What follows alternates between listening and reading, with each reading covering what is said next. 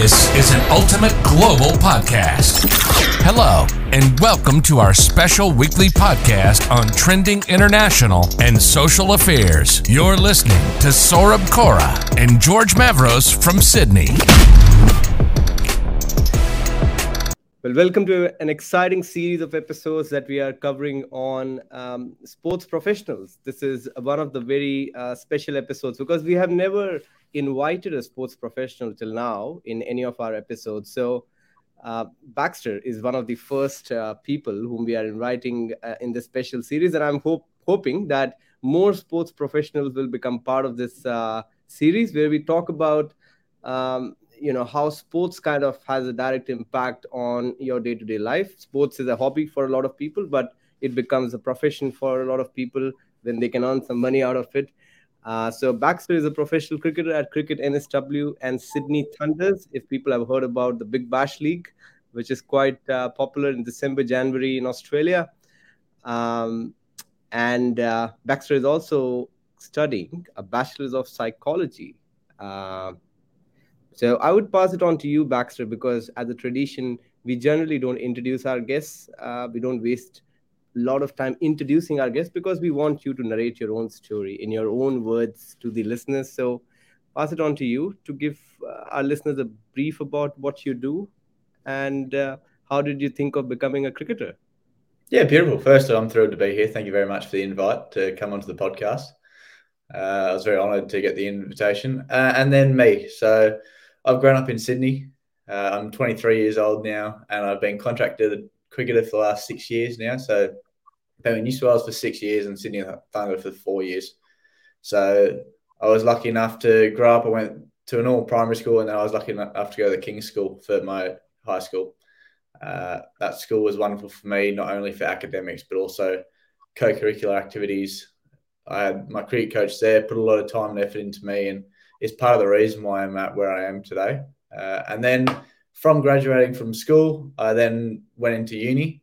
I do uni part time. I did sport and exercise management when I first left, and then after a couple of terms, I found out that it wasn't really for me, and I wasn't really progressing anywhere with that. So then I left there, and then I did a bachelor of psychology, which I'm still partaking in currently. Uh, I suppose off the cricket field, I'm an ambassador to a charity called the Cooper Rice Brading Foundation, which raises awareness and conducts research into sarcoma cancer, which is one of the leading causes of cancer in um, children, uh, which is quite a stark and confronting uh, life when you see people go through it, especially when they're children and got so much longer to live. Besides that, I'm also uh, starting up a public speaking where I go around to schools and corporates to tell my story and hopefully uh, enlighten a few people on the progress that I've taken across for my story and hopefully one day help someone else. Yep. So, what was uh, the first time that you thought of uh, seriously thinking about cricket, or was, was it always the case with you that since the time you were 10 years old, you were holding a bat and ball in your hand, you were like, I want to become a cricketer when I reach 15? Yeah, so I actually grew up playing cricket and rugby, just the natural ways anyone gets into sport. And then it wasn't until I was 15. When I was 15, I broke my arm playing cricket and then sort of made the decision to stop playing rugby because uh, I missed half of the season. I felt like I was better at cricket, uh, which has paid paid off so far, which is nice. But it was from that decision where I went to an underage carnival and I didn't get picked for the Australian side. And like any 15 year old kid, you come home, you start kicking toys and go, oh, I think I probably should have been in that team. And then I went to my coach that was at school and he said, Look, Baxter, uh, you're going to face plenty of ups and downs in your career, but you can also go away and come back two different ways. You can either kick up stones and not come back and prove them right in the sense that you weren't good enough to be in it, or you can work harder and then come back and prove it. So from that day, I did about 25 hours a week uh, training, and then lucky enough, the next season I got picked in the New South Wales side, and then from there I've been ongoing, which is really good. But I suppose to answer your question, that was a day that I took it really seriously because like anything, you learn the most from the mistakes you make or the things that don't go your way. So that was the turning point. Baxter, uh, you know this top this podcast is revolving around the topic of transferable skills from jobs to other professions. I feel that there are a lot of skills which are transferable from uh, how you play cricket um, in on the field and how you can operate uh, later on as well in your life if you want to join any industry or maybe you want to do something else in your life other than cricket. Do you think that there are certain skills uh, which are transferable um, from from sports or from cricket to other professions which you might want to uh, take on once you are retiring from cricket? Not now of course after a few years down the line. Yeah definitely. I think thing that i always like to tell people is we're people first that can play cricket um, I think in a lot of careers and a lot of different workplaces, sometimes you're corner into the profession that you do, um, and people forget that you're actually a human being first, that have those skills first and foremost. But to tie in your question, I think the biggest thing I've learned from cricket and all progressing through that is work ethic is a massive part. No one gets where they are today without working putting in the hard work. On top of that, patience and resilience uh, you're going to get knocked back in no matter what career you pick and choose. Some days you'll pick a career to start with, and you find out two years' time that's not for you. So then you've got to regather yourself and go again. Uh, on top of that, I suppose the resilience topic in that is I missed a year of cricket because I was out with injury. Um, and through that, I had to learn how to get myself going again, um, whether it was actually worth it, the career that I'd picked and you go through a fair bit of time when you're in that much pain to go, hang on, do I really want this? You go through a few times of, am I actually as good as what everyone tells me I am? Uh, the sleepless nights worth the amount of work that I'm putting into this. So I suppose part of that is you progress so many days in your work career, you go to work, you do the same thing over and over again. And it's almost going back to trusting the process instead of the outcome. You can go years on end working at a goal, and then eventually it'll happen. And then that's when you really appreciate the journey that you've been on. So I think the biggest things there would be work ethic, uh, resilience, patience, and then also, I suppose, goal setting um, is a massive one. I've set goals every year. I set short term goals, which are the next six months, mid term, which is probably six to 18 months, and then long term, which is five years onwards. So every year we sit down, we go through them, and I suppose it's a great way to just keep us on track and allow us to achieve something and work towards something. Yep. Uh, that's exciting. I want to bring in George into this discussion as well now, um, just to understand from his perspective. We've got a lot of friends, uh, George, in our community who play sports and how they learn different lessons from sports and bring it to life. Uh, what do you think, uh, according to you and you know your community's experience, uh, that sports has got an impact on your day-to-day life as well, not only as a profession but you know as a hobby um, as well to to kind of relax, to kind of chill out, to kind of make sure that your brain is working in the right direction, even if you're doing something else. Yeah. Um, well, firstly, I, I agree with all the points that Baxter raised, um, but I think he left one out um, and I, am sure he's going to be going, you're right, as soon as I say it. I think one of the most uh, beneficial things from a team sport is teamwork, um, as opposed to quite often a tennis player, a golfer, um, um, somebody that throws a javelin. Yes, they have a team supporting them, but that's you, you do not learn the full essence of teamwork unless you're playing a team sport, in my opinion.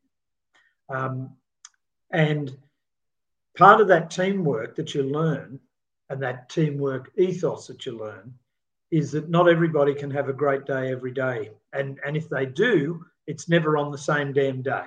so, um, you know, we've seen more than enough cricket matches um, lost by the bowlers, won by the batsmen, won by the batsmen, and the bowlers, won by the bowlers, lost by the batsmen. The wicket keepers missed. The outfield's done this. You don't see the team belt up whoever made a mistake. If anything in a team sport, you see the rest of the team rally around, say, it's okay, we've got this, let's go, blah, blah. Quite often in business, people people are supposedly in a team, but if if my team loses in business, quite often they'll then want to go and attack who they perceive as the cause. So when you find people in business that play team sports, historically, um, I, I've found you get a much richer workplace environment because they really do understand today I might be up and tomorrow I might be down, but I've got my team around me. Um, the other thing is that I think sport in general is a wonderful, wonderful tool to teach us. Today you're on top and you're the number one, and tomorrow somebody says, "Who are you?" Um, so you get that, you get that high and low, and, and and you're only as good as your last game, and all those sorts of things. And I think that's that's something that people have to come to understand in business. I'm I'm in a networking group, and at the moment, a whole lot of people are running around because um, they're in the top 20 in the region or they're in the top so many in, in Australia. And that is an honour and that is that is an accolade and that's worthy. And I've been there too. But I'm also not in it at the moment for various reasons, and I'll be back in it again. But whether I'm in there or out of there, I'm still doing what I do. I'm still me. And so I think I think sport quite often uh, will teach us that um, you can play your best game and lose, and you can play your worst game and win. It's just the luck of the draw sometimes. Now, if you stay consistent and you do all the things that you're supposed to do, then you you get far more success. And I I, I liken I liken sport um, to business. Um, again, I mentioned that I'm in a networking group, which happens to be BNI, and and they're very rigid on um, you have to turn up, you have to do this, you have to do that, you have to do all. It's about seven core things that you really need to do if you want to succeed in BNI. And we get a lot of people that come in and after six or 12 months, they go, oh, this is too hard. Baxter, how many, how many guys did you grow up with that said, oh, I'm not going and doing training every night, or I'm not doing this, or I'm too busy, or I'm not, I can't give up playing with my mates to come down here? It's that same thing, isn't it? If you're not prepared to commit to all the things that you should do, and if you think that they're all uh, uh, too hard, you will never get the accolade of the success. So I think there's a lot that can be taken from from sport into into business. And certainly I've coached team sports for over 40, 40 something years now. And I see kids yeah. grow because of it. Do you have any tough questions for Baxter? Um, so you you've you've gone in and you you went to get selected and you got you got a pat on the head and a pat on the back and said, "Good on your son, off you go." You didn't make it. Now that's a that's a that's a bit of a kick in the guts and all of that. What did you do to have the confidence when you went the second time and not replay, oh, I could be going in here and I'll get rejected again and all that? Because that's a lot of self defeat that people quite often, if they miss it the first time, they actually sabotage themselves the second time. What do you think you did, apart from the work that you did to get that second chance? What do you think? That, how do you think you approached it that gave you a, a, another edge? I suppose everyone goes through life, and I don't like using the word, but we fail more times than we'll ever succeed. And someone told me a long time ago that if you replace the word failure for a learning, then it gets rid of all that, uh, all that angst around going out and that pressure automatically falls off you because when you mention the word failure, everyone seizes up and goes, "Oh, if I fail, I'm a failure. I'll never pick the get picked in these sides. I'll never achieve what I've made out to achieve." But if yep. you go, "Hang on, yes, it didn't work out the way I wanted to, but look at how much I learned from it." Um, you come out of it feeling like you actually gained something out of it, and they haven't attacked your self worth. They haven't done anything that but it's actually allowed you to step and progress in a way that you don't see at the time. Don't worry, I know that better than anyone. If I get phone tomorrow and the selector says you you've been dropped, I still take it to heart. It's your natural way of handling things, but it's the way you go away and within the next hour, the next 24 hours, or the next week, you go, well, maybe he is right. Maybe I do need to work on these things. And yeah, I actually am going to take that away and progress in that area. And then if I go back and I'm still not good enough, then I ask for that feedback and I go, okay, yep, fair enough. Or no, I don't really agree with that. But we'll work with it and we keep going.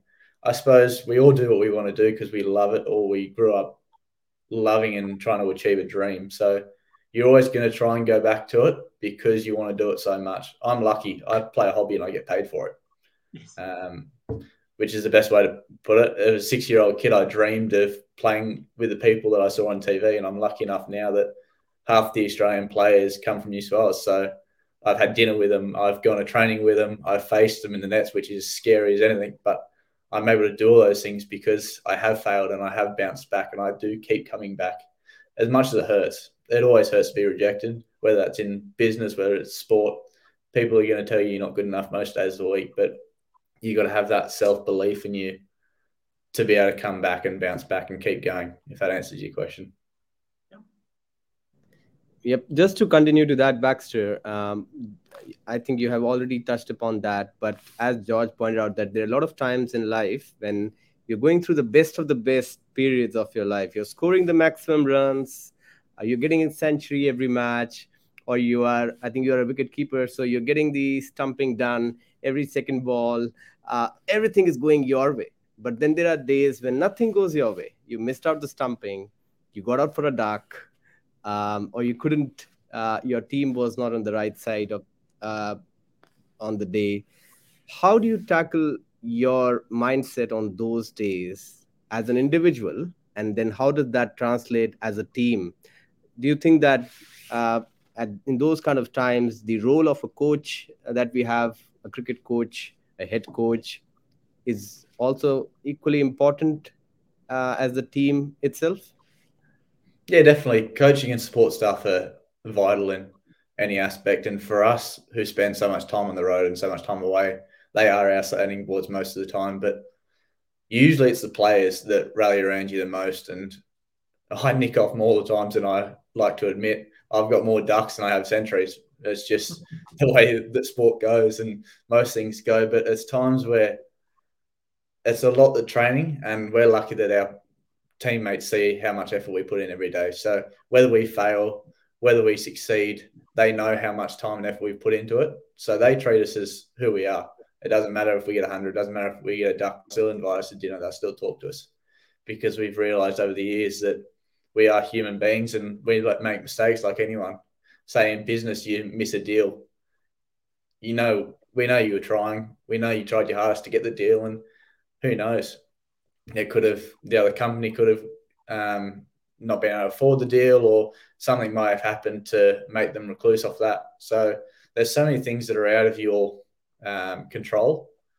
And if they don't succeed, they don't succeed. But I feel like to answer your question, those bonds that you build with the teammates um, really allow you to go out and learn and learn the hardest way in failure. So and you also, if you do fail, you look back on what you have achieved over the time and realize that, yeah, it was just a bad day. We all have them. And maybe tomorrow, like you said, I might go out and score 100. Do you think that we need more people from the sporting background to kind of join the industry in the later part of the career? This was one of the questions that I wanted to ask you um, because I thought that uh, since you are in sports, uh, what is your future goal as an individual? And do you really think that a lot of people in sports can add value to other sectors later on in their career when they have retired from cricket and they have learned something uh, from cricket but then they can apply it in the other parts of other parts of their life to maybe earn some money or not only earn some money but give give value create value for uh, companies later on? Yeah absolutely. Realistically I'm 23. I've probably got 12 years left at my professional career. Usually we retire around 35 from being an athlete, and then you have to go out into the real world, as people call it, and get another job. I suppose the traits and the techniques that you learn in my sport is cricket, um, you can put them in any job and have success through it. I've been team sport. Maybe you've led a team, so there's your leadership. You know how to talk to people. You know how to interact with people and communicate, which is a massive, massive part of any job or any way of life. Uh, goal setting, all the traits that I've said before. Uh, we have to keep working. It's the way the climate is that you can't just retire at 35 and put your feet up and hopefully sip cocktails on the beach for the rest of your life. Um, but I suppose all that talent, all that time and hard work, and all those learnings would go to waste if we didn't go into the business world or a different industry. We've got so much to share and so much to pass on to people, whether that is in sport, whether it's in business, whether it's just your everyday person you meet on a park bench somewhere. Um, so I feel like it's vital that we go into the workforce. Um, and so many people have gone into it. Our ex um, New South Wales captain went into finance. Uh, Drew Mitchell with the Wallabies is in real estate. Um, so we all definitely do go into different avenues and different um, sectors of work. And I feel like those traits and those learnings that we um, pick up over the time is an easy way to go into business and hopefully allow us to succeed. So you were talking about your short-term and long-term goals, Baxter, a while ago. Um, so why not talk about that? Uh, what is your short-term goal at the moment, and what's your long-term goal? Are you trying to replace Brad Haddin in the near future for Australia? uh, yeah, so short-term goal is to hopefully get through a season injury-free, which is always a nice thing. I had a couple of injuries last year. I dislocated my thumb and dislocated my shoulder, so it wasn't ideal. Um, but taught me a fair bit about resilience and came back and try and ensure that I'm mentally and physically prepared for anything.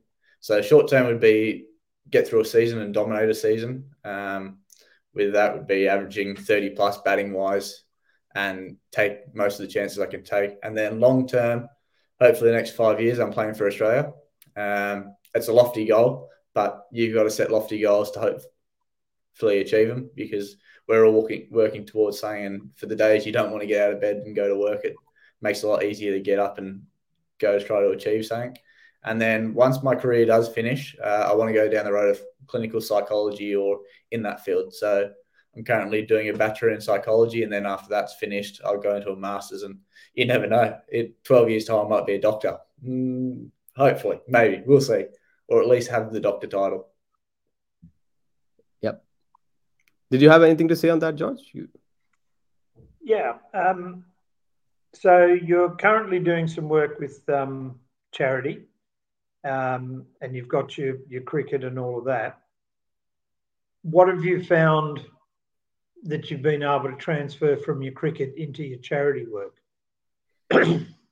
yeah, absolutely. It's time management's a massive one. Um, we only have so many hours in the day to fit everything in, so I've gotten a lot better at scheduling things putting everything in my calendar and make sure that I'm not double booking myself or simple things like that. But I'd say it's probably the other way around. I've learned more in the charity space to bring back to cricket than I have the other way. I suppose the best thing about being involved in charities and the charity that I am is it's a perspective shifter. Like I said before, I I live out a dream. I live out of a hobby. But sometimes when you do get in ruts and you do face those hard times, you think that everything's really difficult and life is hard. But then I'm very fortunate that in my work at the charity, I see people that are literally struggling to stay alive and they don't know how long they've got or they don't have access to the life that they once wanted to. So when you go and I do a fair few hospital visits and um, see people struggling like that, I'm able to go back to cricket. And if I do nick off for nothing, then it's okay. I'm very fortunate that I'm not a doctor. I don't have to save lives. And my bad day is I nick off. Their bad day is a really bad place. So yeah. I suppose it's gone the other way. So charities really helped me to open my eyes to the world. Um, and actually, if I do fail, my failure is not that bad. Mm. I still get picked. I still get paid to play cricket. I still turn up the next day. And a coach said to me one year that no matter how bad the result is, the sun will still come up the next day.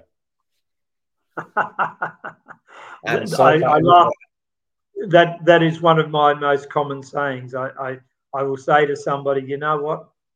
I'm 67 years of age, and up until this morning, the sun came up the next day. There's no reason to think it's not going to happen tomorrow. Get on with it. Yeah, it hasn't failed uh, me yet. Yep. So whoever told you that, I respect them and think they're a very, very astute person. So, while we are talking to someone, Baxter, then as per your long term goal, uh, who can potentially be playing for Australia in the 2024 T20 World Cup, um, is that what we should consider? Uh, I suppose you're always hopeful that you're going to do what you can the short term. I'll never say no to a question because it's the way that our world works. A few injuries, you could be thrown into the deep end, and hopefully you um, succeed and you do well and you take your opportunity. So you always have to be ready, no matter what the timing is or what the team is. So hopefully, you never know. But at the minute, I'm just focusing on what I'm doing every day to try and make myself prepared for that moment if I ever do get the opportunity, whether it's in two years or five years or 10 years. Yep. and I think if you know about, yep, go on, George. Did you, did you have a, um, did you have a particular keeper that you um, aspired to be like or wanted to shape yourself? I want to be like him or I want to be like him? Or yeah, so I grew up, and the reason I'm a keeper originally was because I watched Adam Gilchrist play cricket. Yeah. He sort of ruined it for all of us because now we have to be able to bat as well. So he's had a um, and that's the first name. That's the first name which came to my mind as well. Yeah, so he was the reason I got into cricket and the reason I'm a keeper. I was lucky to meet him a couple of times as he's commentated now on most of the games. So it's been really nice. And then once he retired, um, Brad Haddin was a massive role model of mine. And it wasn't until later on that I admired how much he did for the country and how much he well he played. But it was more his off-field struggles that really I admired. Um, it's public now, so um, but his daughter suffered from um, leukemia, I think it was. Mm. So he took a year out and put his family first, which is a massive thing for any professional athlete or any business. Um, to have the confidence to go, look, I'm going to, my family's number one. I'm going to step away from whatever it is. And hopefully my job will be back there in a year. And if it's not, then I did what I had to do. So that was the reason why I admired him so much in his career. And he went out with such belief. He believed in himself that he could do anything he possibly could. Um, I've been lucky enough to have him. I've caught up with for coffee with him. I, he's overlooked me for the last couple of years, which has been really nice. So I've been able to meet these role models and these heroes of mine as I grew up, and they've been exactly like they were in on TV, which has been really nice. Um, but yeah, Adam Gilchrist to start, and then Brad Haddin. Fair enough. Back to you, Cyril. Yep. Um, and I think uh, even in India this year, we saw one of the Indian wicket keepers getting injured, badly injured. Uh, Rishabh Pant, who had a car accident earlier this on. He's a test cricketer for in, test cricketer and wicket keeper for India in test matches. Um, and you know how a car accident can actually spoil your two years of your cricketing life. Uh, we came to know through that incident. But uh, Baxter, might want to ask you uh, one of my last questions for today is Do you think that sports is also a good way to practice mindfulness and be a hobby for people who are not taking it as a profession, but uh, it's a good way for them to divert their mind towards something else? Yeah, absolutely. Uh, I think everyone tries to get their exercise somehow whether it's going to the gym, whether it's going for a run, whatever it is. I'm very lucky that I play a team sport, as we've mentioned already. So I get to go play with my best mates every day. Um, the two of my best mates that I still have today from school I met when I was 10, and they're both in the same cricket team. Um, so it's those connections and those bonds that you make, partially because we both failed together multiple days in a row and we've succeeded together. So we've seen the highs and we've seen the lows and it's a great way to decompress. And I've played with many adults and many 30 year olds who have had full time work, work nine to five on Monday through Friday and love coming to play cricket on a Saturday. And it's great to see how much joy and happiness they get out of doing that, even if they do fail. But it's the fact that they can decompress, they forget about life for a bit, and it acts as an escape. They don't have to worry about the big deal they've got coming up on Monday or the big presentation they've got so it does alleviate them of all those stresses for a bit, which is really nice. And it brings the, yeah, mindfulness is a good way to put it. It puts everything at ease for a bit and gives them something else to focus on. Yep. Um, any final questions from you, George? Um, not necessarily a final question, of course, Saurabh. But, uh, of course. Uh, but as a, a, supporting statement. When I coached the, um, I coached soccer players for many, many years, and numbers of the parents would be more would be pushing the kids that they oh not sure he can come on Saturday because he's got to study for this or he's got to learn to play the violin or they've got to do this or they've got to do this. I used to say to the parents, if all it's about is passing the exam, if all it's about is is getting to the next level of playing the violin, you're actually going to have a child at the end of the at the end of this that's good at that, but they're not good at anything else. They're not good at socializing. They're not good at interacting. They're not good at getting beaten. They're not good at enjoying success with others. There's so many things that come from that time out. And I, um, I've had a terrible year this year because of uh, business. I haven't been able to uh, play soccer much this year, but I, I, still play in an over 50s comp, uh, walking soccer. Um, and our team is called the Tilapia Tragics because uh, it's an over 50s comp, but our, our youngest player is 62 or 63 years of age. Um, so, and our, and our oldest player now would Gordon would now be 70. Just the interaction between meeting up with those people, it makes a huge difference because you can't help but forget what's happening in business when you're on the field. Um, and so, anybody watching this that thinks, "Oh, I'm too busy to play sport," if you're too busy, you should be playing sport. It's a wonderful release and it, it causes you to think about others and other things for just that amount of time, but that makes a huge difference. Of course, and I've I've started going to the gym two months ago, George. Um, I find a slight difference in the way I approach things after starting to go to the gym, uh, especially when you are doing it with your personal trainer. Um, who is going to throw you out of your comfort zone whenever you go and have a session with him. So he's going to tell you that, you know, if you're doing 10 reps, go for 15. If you're doing 8 kgs, go for 14. You know, that's what we do in sales all the time. You know, we're always targeting to get more sales in, or, you know, whatever profession you are in, you're always targeting to level up yourself, but you're doing it progressively, one step at a time. And that's how you kind of learn new things every day, isn't it? Yeah, there's a, a wonderful um, business speaker, a fellow by the name of Stan Phelps. And he's got a series of books uh, which both of you would benefit from reading. Um, and it's, it's the Goldfish series by Stan Phelps. Um, and one of the things that Stan talks about is um, whenever you're in whenever you're in a goldfish tank, one of the things that limits the size of goldfish growing is actually the tank that they're in. So we we all think that goldfish are sort of fairly small, but they've got an ability to grow quite large. But because there's so many of them in a small tank, they they just tend to environmentally not go further than they could. So he always he talks about always have a bigger tank to move into. So for you, Jordan, that's local uh, local cricket, New South Wales, Australia. Where do I go after here, sort of thing and, and Saurabh, for you in your career, it's obviously a career path. But a wonderful, wonderful uh, series of books. Uh, and anybody watching this podcast, I, I had the pleasure of um, listening to Stan again. I was at a networking meeting last week, um, and it reminded me of some some real pearls that he has in them.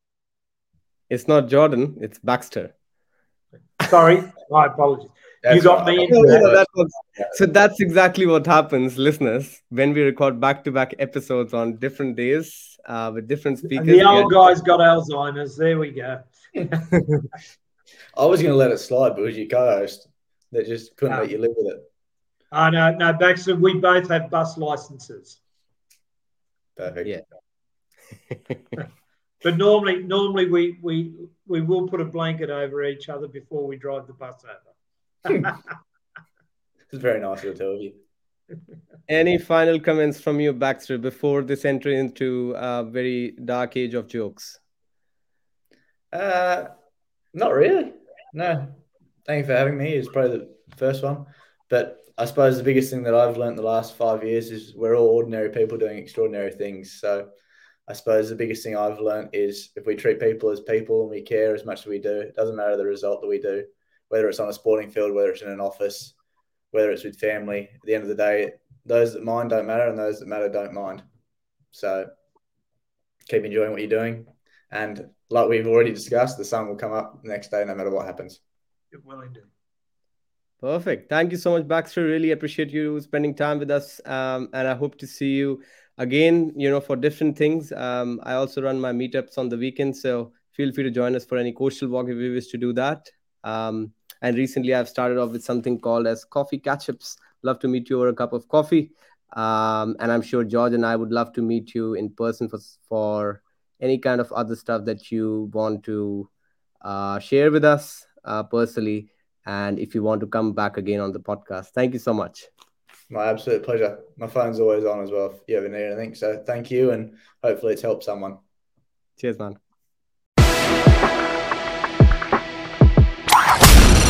This is an Ultimate Global podcast. Hello, and welcome to our special weekly podcast on trending international and social affairs. You're listening to Saurabh Kora and George Mavros from Sydney.